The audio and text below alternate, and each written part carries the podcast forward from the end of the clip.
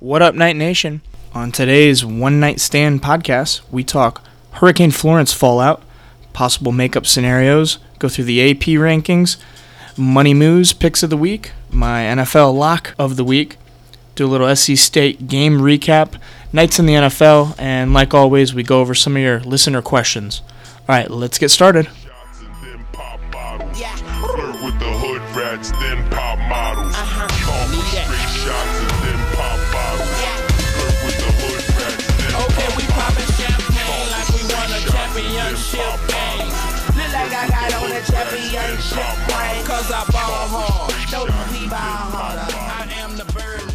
What up, Knight Nation? It's Thursday, the 13th of September. I'm UCF Probs. And I'm Money Moo. the big topic everyone's talking about. North Carolina game canceled. I'm upset. I know when everyone else is. I'll say it here. Only going to say this one time. Obviously, everyone's safety is our first priority, but at the same time, crushing blow. Third year in a row that we've had a game impacted by a hurricane. Second year in a row that we lose an ACC or a Power 5 game off our schedule. Just bad luck. What do you think, man? Yeah, obviously it's a crushing loss uh, for us. Well, technically it wasn't a loss. It's not a game played. Loss off of our schedule, though. you know, it could be worse. If if UNC was 2 and 0, which they're definitely not. They're Yeah. 0 and 2. If they were 2 and 0 and we had this as a statement game, you know, this would have been so devastating. Yeah, people are saying our strength of schedule might actually go up. It's whatever. You know, we can sit here, I guess, and dwell on it all day, but at the end of the day, it's not going to change anything. It is what it is. Luckily, there's some games this week that can help us at least stay put or maybe move up in the rankings. The big one to keep an eye on, number 17, Boise State, obviously, who are hoping to get a loss, our biggest competition for the possible Peach Bowl or Fiesta Bowl at the end of the year. They take on number 24, Oklahoma State. Number 12, LSU plays at number 7, Auburn. And number 4, Ohio State plays at number 15, TCU. So these are all games where a loss could potentially boost us up in the standings, even though we're on a kind of bye week. Now, other teams may skip us, but there is some potential for us to at least stay put or move up. Look, we got we have to control only what we can control. We need to turn all of our attention this week on FAU, September 21st, next Friday. You know, some people were saying that Milton was maybe looked a little banged up after the UConn game. We'll get into it a little bit later, but definitely was not his Heisman self in the South Carolina State game. So it's really not the end of the world that he gets a little bit of extra rest uh, for this critical FAU matchup. I agree. I mean, it's almost, I guess, if there could be perfect timing for something like this to happen, it's coming off a not so pretty game against SC State, but we, we will get into that later. All right, our new AP ranking is 18th, so we moved up one spot. We got passed by Boise, who was one behind us. Only by like six votes, though. That jackass Soren Petro still left us off his top 25. But honestly, after this week, I, I can see why people didn't necessarily want to move us up from weeks past rankings. Here's a scenario that, that I want to talk about. Obviously, the UNC game is canceled this week for us. Now, if we go ahead and run the table, we win every one of our other games, and Boise State does as well. I mean, what do you th- what do you think about that? With with us missing a game that could have potentially, you know, we could have put a statement Uh, together well, on this game. Here's the thing. I mean, it's a it's a mediocre P5 game we're, we're missing out on. We still have Pitt. It, it's going to come down to our conference games, I think. If USF can continue to win, they had a good win win against Georgia Tech last week. They play at Illinois, who's not good, but again, it's P5 this week. If they can keep winning games and they play Houston also later down the road, They'll both probably be ranked then. That could lead to a, a huge ranked showdown between us and them on Black Friday, November 23rd this year. And same thing goes with Boise's conference. They've got a couple teams on their conference schedule that if they keep winning games might be ended up ranked. So it's going to come down to that. If we're both like neck and neck kind of tied even with this at the end of the year though, Boise's going to have 12 wins and we're going to only have 11 possibly. I don't know. There's a lot of football left to play, and I, my best guess is that probably both of us won't be undefeated, so we won't have to have this conversation. Yeah, I know there's a lot of football, but I love you know all the different scenarios. So let's just Yeah. talk about them. So this would be the perfect best case scenario. So USF plays Houston right later on in the year. So what if USF won out? Yeah. You know they beat Houston, and Houston's only loss is to USF. And then UCF was undefeated until Black Friday. So we play USF. We Black play Friday. USF. More than likely, USF has to be in the top 25. We'll still be in the top 25. We beat USF. Then the conference championship will beat a top 25 Houston. How could you leave us out of the playoff then? Again, it it just depends. I don't know the, the makeup of the Mountain West, but they could have a similar situation. They're regarded kind of similarly as us. So if they have teams that go undefeated, they'll creep up in the rankings as Power Five teams drop out. Um, but yeah, you're right. You make a compelling case for UCF that way. Um, you know, like you said, control we can control, and just root for our opponents every week. Besides when they play us, because I know how much we hate USF, but I learned last year that we need to root for them because it helps us to have them ranked. Except in our game on Black Friday. Of course. All right. So I touched on some games to look for this week. All right, let's move on to the South Carolina State game recap. Let's talk about what did what did we like first? Anything stick out to you? Yeah, a couple things stuck out to me. Number one, congratulations to Gabriel Davis on his first 100 yard receiving game. Hopefully, the first of many more. Uh, I was actually kind of surprised to see that was his first 100 yard game since he was so involved in the offense last year. Other things that I liked Adrian Killins' two touchdowns, adding to his one against UConn. That's three on the year. Uh, he had a nice punt return. I think it was either a punt return or a kick return. I think it was a not, kick return. Not for a touchdown, but g- gained some good yardage. Shout out to Greg McCrae on back-to-back weeks with a t- with a touchdown. Give that kid the ball. Yeah. some more. Everyone's getting involved. The rushing game looked good. Again, lots of carries for everyone. They got Juice involved a little bit more out of the backfield. He had, I think, about the same carries as uh, as AK too. They got everyone touches. Uh, so the, the rushing game definitely looked good. Also, I think our offensive line has played really well. again. Stellar. Jor- Still no sacks given up, by the way. Thir- third Johnson boy, Jordan Johnson, had another really good game. And I guess another thing that I liked was the defense played really well. It's like night and day compared to UConn. Obviously, this is a FCS team. They're not as fast, they're not as strong, but these are still college athletes. The defense played really well, even despite how, our turnovers on offense. The safeties have been just absolutely awesome. Richie Grant, Kyle Gibson, both interceptions, both our highest rated players on defense. Pat Jasinski, again, led the team in tackles. Deidrean Sweat got back in his first action since last season when he was injured. He played really well. So I I think the defense was definitely a highlight. Yeah, the defense really stepped it up. I kind of called him out last week with the zero sacks. Got four this week, 11 total tackles for loss, and back to back games of three takeaways. Now, for me, I think turnovers are different than takeaways. Turnovers are when, you know, the quarterback bobbles the snap and. You know, that's the quarterback's fault. A lucky turnover, Right. yeah. Takeaways is when our defense says, I want that ball. Yeah. And they take the ball away from you. And that's what happened on these three this week. No, it, it was good. It was good. Um, I hope our defense continues to improve. You know, the turnover battle. We, we were number one last year in turnover, uh, turnover margin. That definitely can, you know, in close games, a, a turnover can can be the difference between a win and a loss. All right, so let's talk about some of the things we didn't like.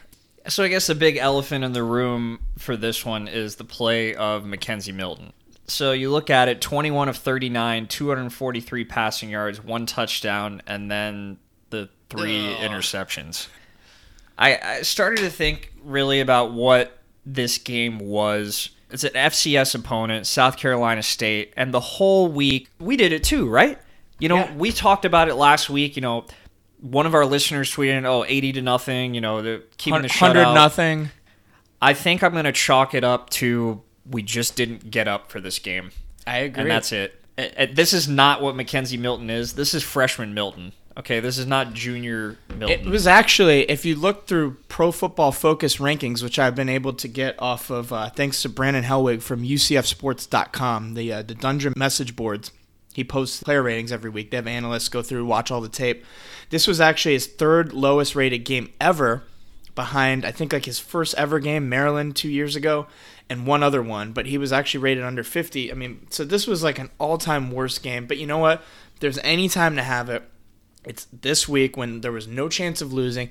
Get it out of your system. It's a wake up call. We're going to step up. We got an extra week to practice, get it all together, and then look lights out like he did week one and pretty much all last year for the rest of the season and bounce back on the Heisman train.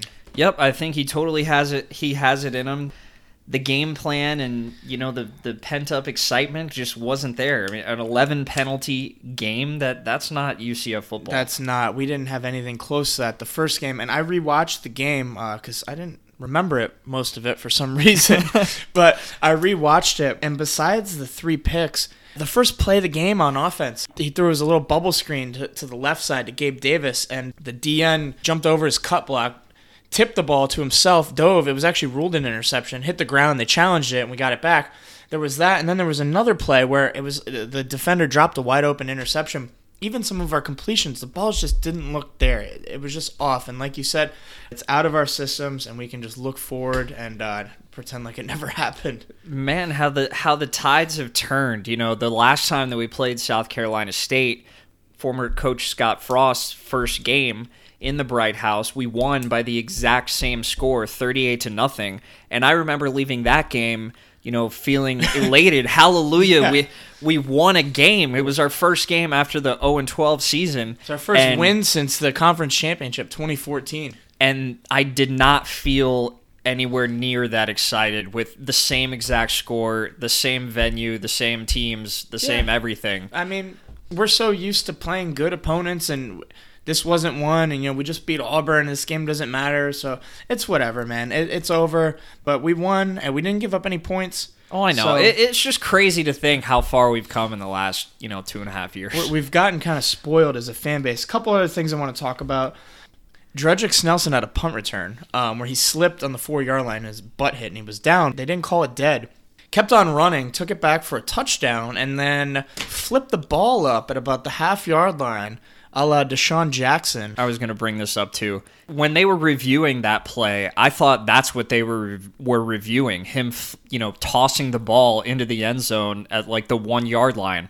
I had no idea, you know, that he was almost or that they did in fact call him down, you know, back on the other He, side of the field. he was touched and he slipped. It was clearly down. I don't know, the, I don't know what the, I think the refs had an off day too. I mean, just it But was clearly way. down. The guy was staring at him. His butt bounced off the ground and he got up. yeah, there- whatever. There's no room. There's no room in UCF football for that. Get it cleaned up, Snelson. Let's Yeah. go. You're better than that. He'll be all right. I already in Gabe Davis interview, he mentioned that that he they'd already talked to him about it. But you know what? There's any team that we want to make mistakes against, and it's this FCS team. And m- moving on forward, uh, it's just you know regular lights out UCF football. I think. All right, so enough of that game. It was a win, two and zero, baby. Two and zero. Let's do a little Power Six update, Moo. How did uh, how did our conference foes do this week? All right, so a quick Power Six update. We got Houston. They were taking on Arizona. Houston wins 45-18. Power Six win. Our friends to the west, USF 49, Georgia Tech 38. Awesome. So that's another in a Power thrilling, Six win. It was a thrilling game, and I think the surprise of the week was Navy 22, Memphis 21. Ouch. Memphis going down to Navy, where after the first week, the drubbing of Mercer, uh, I really thought Memphis's offense Yeah. looked pretty good, but I guess maybe Navy's defense is something. If we've learned anything, week one blowouts of FCS teams don't mean jack. Because look at what UF did. They also won 55 nothing, and then oops, broke their uh, like 21 game winning streak against Kentucky last week. Memphis did the same thing.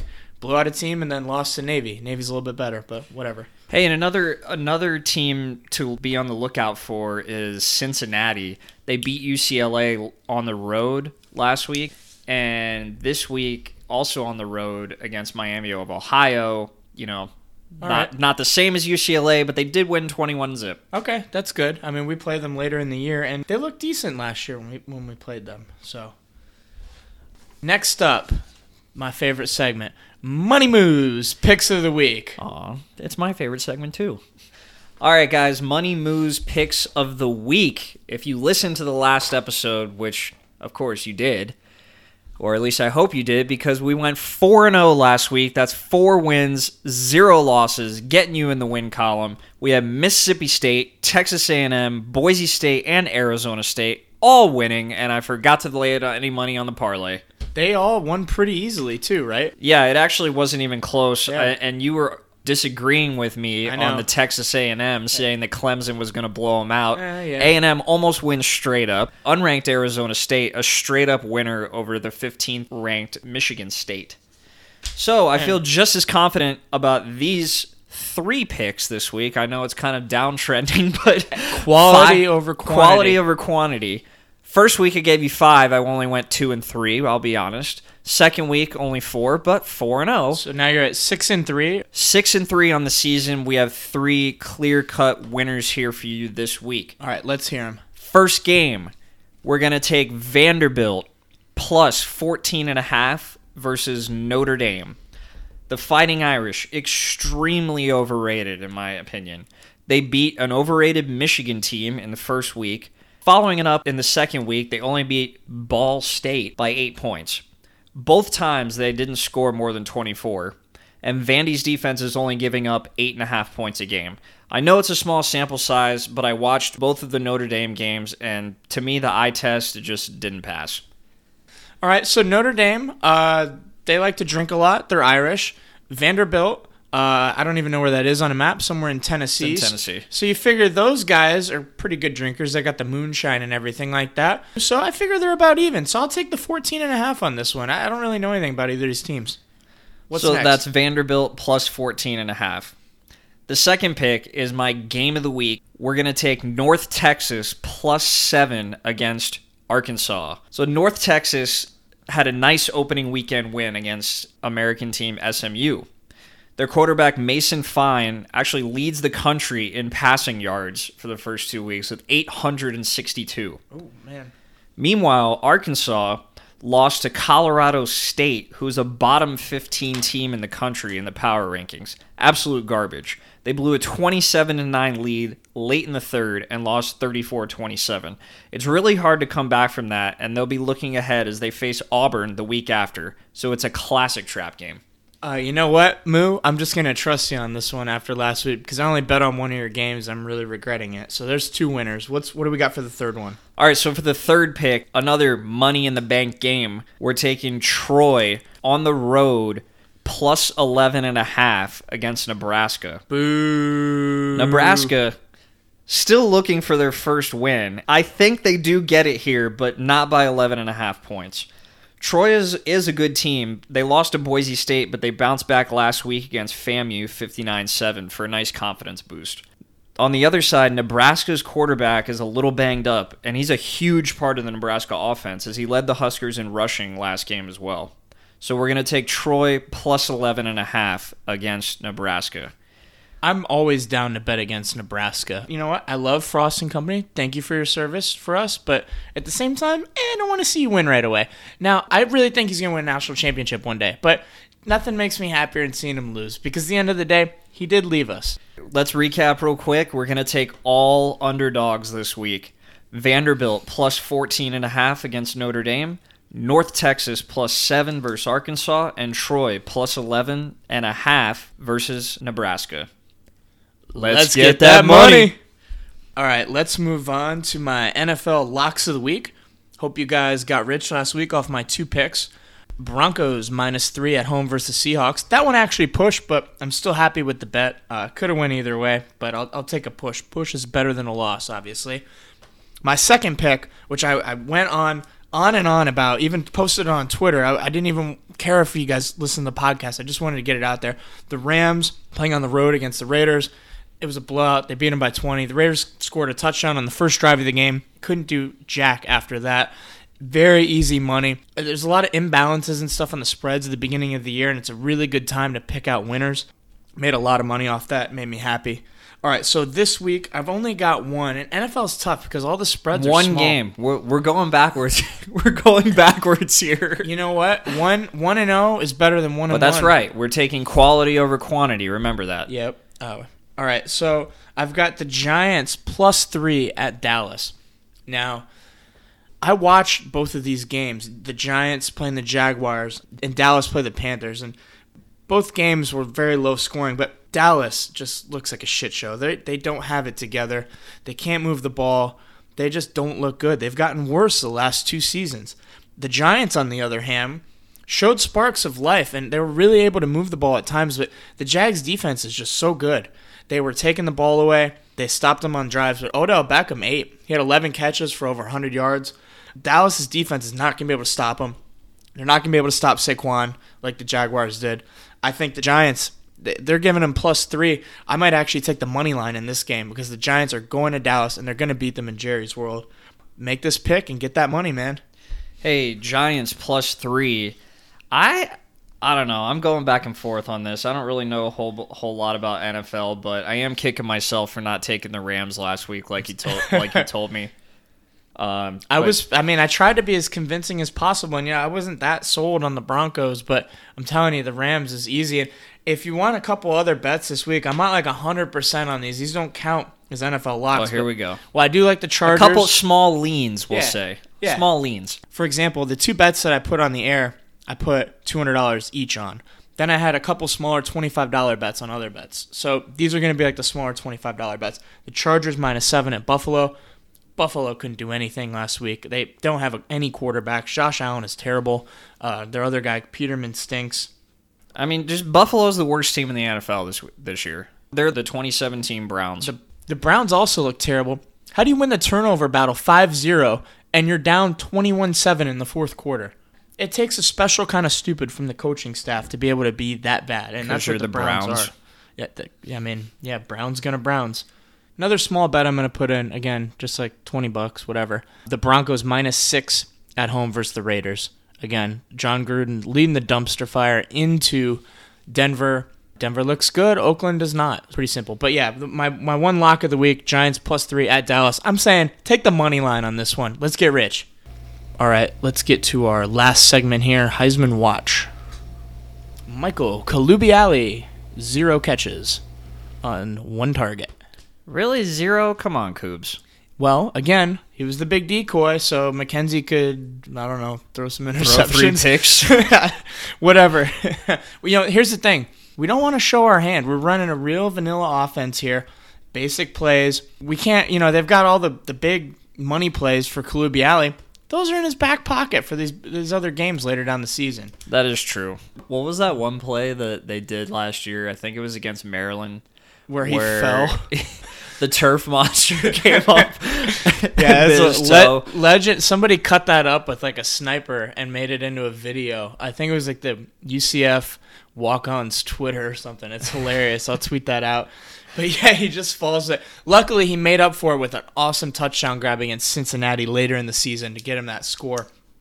Other Heisman contenders.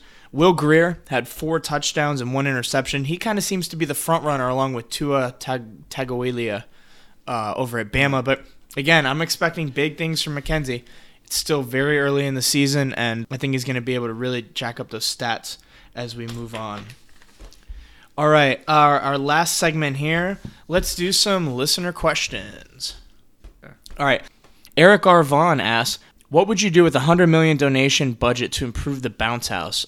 I think I'd have a better selection of food in the concession stands. That kind of stunk.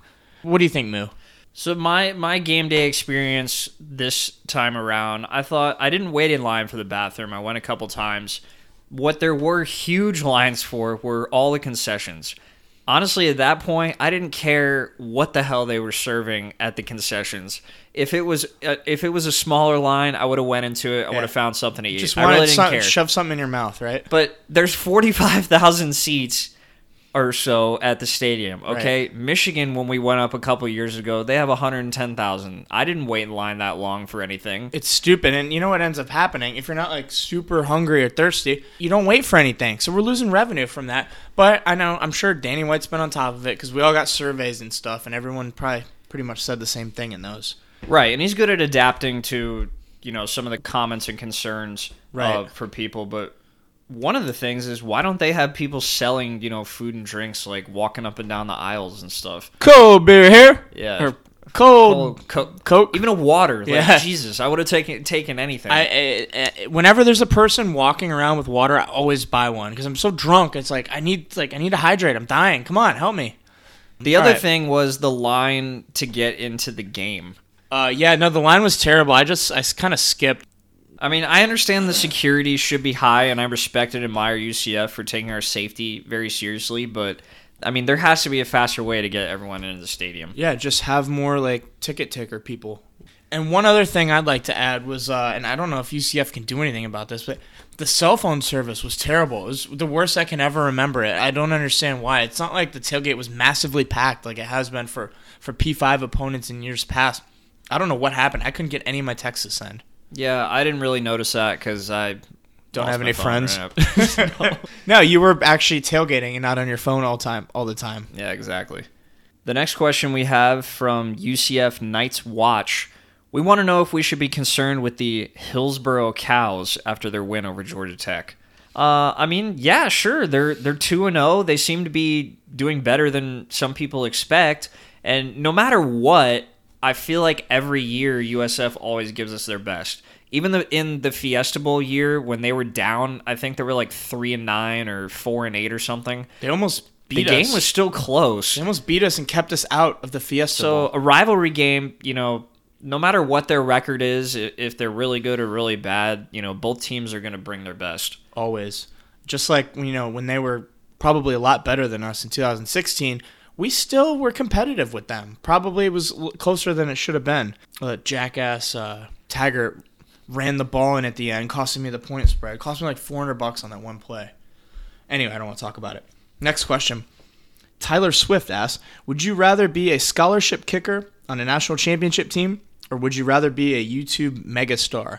I don't know because Deestroying is just like kind of like a like C list YouTuber. He's not really a megastar, and he wasn't even a kicker. He was a uh, he was a kickoff specialist. I don't know. I think I'd rather be on the team and get a ring, but he can make his money off his stupid little videos or whatever. Good for him. You know, I, I wasn't mad at him for doing it. I was just mad at him when he sued UCF. But you know what? He's a jackass. I don't care. I actually challenged him to a boxing match the other day, and he didn't DM me back. So screw him. Whatever.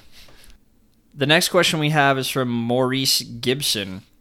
Interesting here. I never really thought about this, but he said, "What school is adding the least value to the AAC, and who would you replace him with?" I'll give you my answer. I think it's Tulsa. Okay. They're literally adding nothing. the The market is small. The school is small. There's no real rival, you know, for Tulsa. And the team that first comes to mind that I would add them with, that's probably close to reality, is FAU. I think they are a growing school. They're in a lower conference, but I mean, it's the American. It's not like we're gonna add freaking Notre Dame. Too many anything. Florida teams that way. Then it sucks into our recruiting. I'd say add Boise State would be the the most logical team to add. But I would get rid of Tulane. They had the lowest attendance every year. Their average last year was sixteen thousand.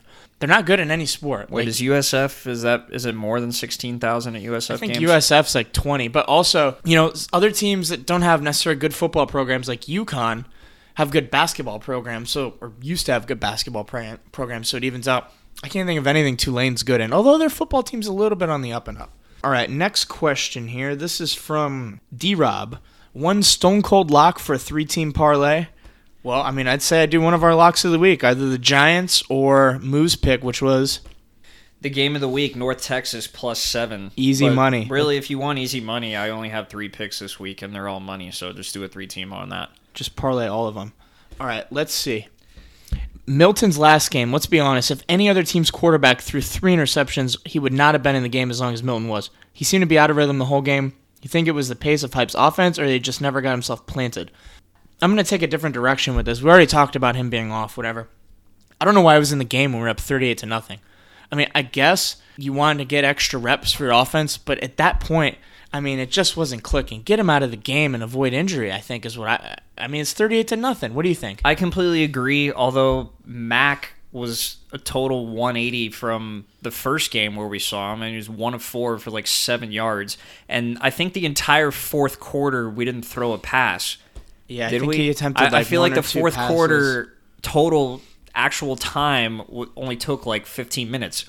I, yeah, I, I I left at that point, or I don't remember. I'll plead the fifth. But anyway, all right. The next question comes from Scott Huskins. Do we know if there was or is anything being done to make our game up or plans for adding another game? Probs, I think you have some insider info on this. Well, not insider info, but if you look at it, there's no incentive for us to make up this game. The reason we had a makeup game last year was because we lost two games, both home games. So not only were our season ticket holders missing out on two of their seven home games, but we were cut down to 10 games if we didn't give up our bye week for a makeup. We still have 11 games. That's okay. We didn't lose a conference game. So to reschedule a game during our bye week, I mean, I know Nebraska has a an open date, and I know we, you know, Virginia Tech could switch something around, but there's no real incentive. We're okay with 11 games. It stinks that it happened, but I just don't see it happening. I mean, unless we lose another one, knock on wood. Um, so yeah, that's kind of my thoughts on that. All right, a couple more questions. EA Sports OG asks, why did Tristan Hill not play? What I heard was that he kind of had a minor injury, and they, I guess they didn't really need him this game. Why risk suffering a setback heading into UNC? I think he wanted to be 100%, so he was just resting up, I think. All right, one last question here. Phil Nunziata the third. What's your opinion of the gold number jerseys from the past two games in USF last year? I like them. Bought one last game. Most people don't seem to share my opinion. They're okay. They're better than like our 2015 jerseys, but the gold number, it's first of all, it's not gold. It's fucking khaki. It just doesn't look good. And then the white collar with the white sleeves, it doesn't go. Our regular black jerseys with the white numbers and the giant Pegasus logo are so much better. The white version doesn't look as bad, but they're not as good as the other jerseys. I, I don't get where we're going. I, I, I don't know. I heard a bunch of rumors that like Nike had some extra jerseys and there was some guy in the athletic department that now doesn't work here and took them. I don't really know what it is. But it does feel like we're taking a step back with these jerseys. I think these are the only white ones we're going to have because the players were allowed to keep their white Peach Bowl jerseys last year. So I'm guessing the khaki numbered ones are a replacement. I don't really know, but you know what? I mean, if we're arguing about wardrobes and shit, then we could have worse problems as a football program. Yeah, my opinion is I don't really care, and it does nothing for the product on the field. So Just win games. also, don't buy a jersey, buy a polo. Polos are uh, manlier. You'll get laid wearing a polo. You make friends in jerseys. Anyway. All right, that's all we got today. Thanks for listening. Thanks for submissions. We'll talk to you guys again next week. One other thing, I'm going to the Memphis game now. I'm gonna I'm working on some events. We'll have another Friday night again, and then a uh, Saturday post game after party. So be on the lookout. The Memphis game is on October 13th, and make sure to follow us on Twitter At UCF underscore problems, and at MoneyMooUCF. all one word. Go Knights. Charge on.